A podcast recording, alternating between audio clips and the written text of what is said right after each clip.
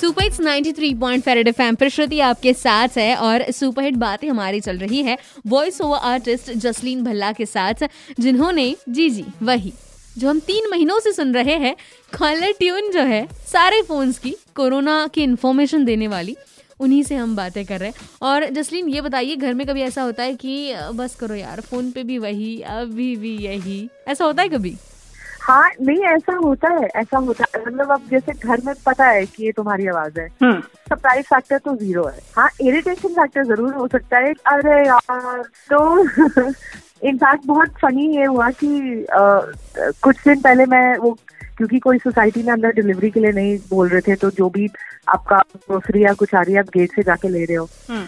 और मैं गेट से वापस घर तक आ रही हूँ तो दो लोगों से मुझे इतनी हँसी आई दो लोगों ने ना अपना स्पीकर पर लगाया फ़ोन और उसमें मेरा ये क्वालिटी चल रहा है। और हाँ। मतलब इट वॉज़ सो सरियल कि आप साइड से निकल रहे हो और मेरी ना एक मतलब छोटी सी हँसी निकली कि इन लोगों को कोई आइडिया नहीं है कि ये मेरी आवाज़ है। राइट तो या थोड़ा अजीब एक्सपीरियंस लगता है वो।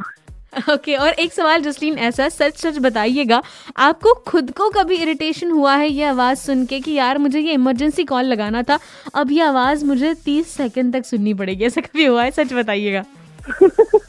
हाँ मतलब होती है पर अब आपको तो पता ही है कि खुद को तो पता ही है कि हाँ ये अब चलेगा तीस सेकंड में तो चलेगा ही अब हाँ. इसका तो कट शॉट कुछ है ही नहीं हाँ. तो शुरू शुरू में क्योंकि मैंने सुना नहीं था तो शुरू शुरू में तो मैं ये भी सोचती थी कि एक बार पूरा सुन लूँ आई होप ये बंदा फ़ोन ना उठाए हम्म। मैं एक सुनूँगी यार लग कैसा रहा है उसके बाद में of course you start losing taste तो इसमें क्या हुआ? बहुत फनी चीज़ आई कि मुझे हाँ. बहुत सारे कमेंट्स आए यूट्यूब पे भी कि किसी ने बहुत स्वीट सी लेटर भी लिखी कि डियर मैडम हाँ. अगर हमें कहीं इमरजेंसी में फ़ोन करना हो तो हम कैसे वो करेंगे? ये तो इतना लंबा मैसेज है। तो मुझे लगा मैं उन्हें बताऊँ कि ये मेरा कॉल नहीं है ये सरकार का कॉल है। कि मेरा बस चलता तो मैं पंद्रह सेकंड में बता देती है सब कुछ। लेकिन आई गेस इसका uh, एक पॉजिटिव ये है कि शायद एक ही तरह की मैसेजिंग जब ड्रिल कर दी जाती है दिमाग में हाँ। तो शायद कहीं वो हमारा सेकेंडरी नेचर बन जाए। नहीं तो इतनी बार हाथ धोना मास्क पहनना सैनिटाइजर यूज़ करना शायद हम लोगों की नॉर्मलसी में तो ये था ही नहीं पहले। बार बार मम्मी नहीं बोलती बेटा ब्रश कर लो सोने से पहले ब्रश कर लो ब्रश कर लो। आप चिड़कर बोलते हो ठीक है और मैं रोज करूँगी।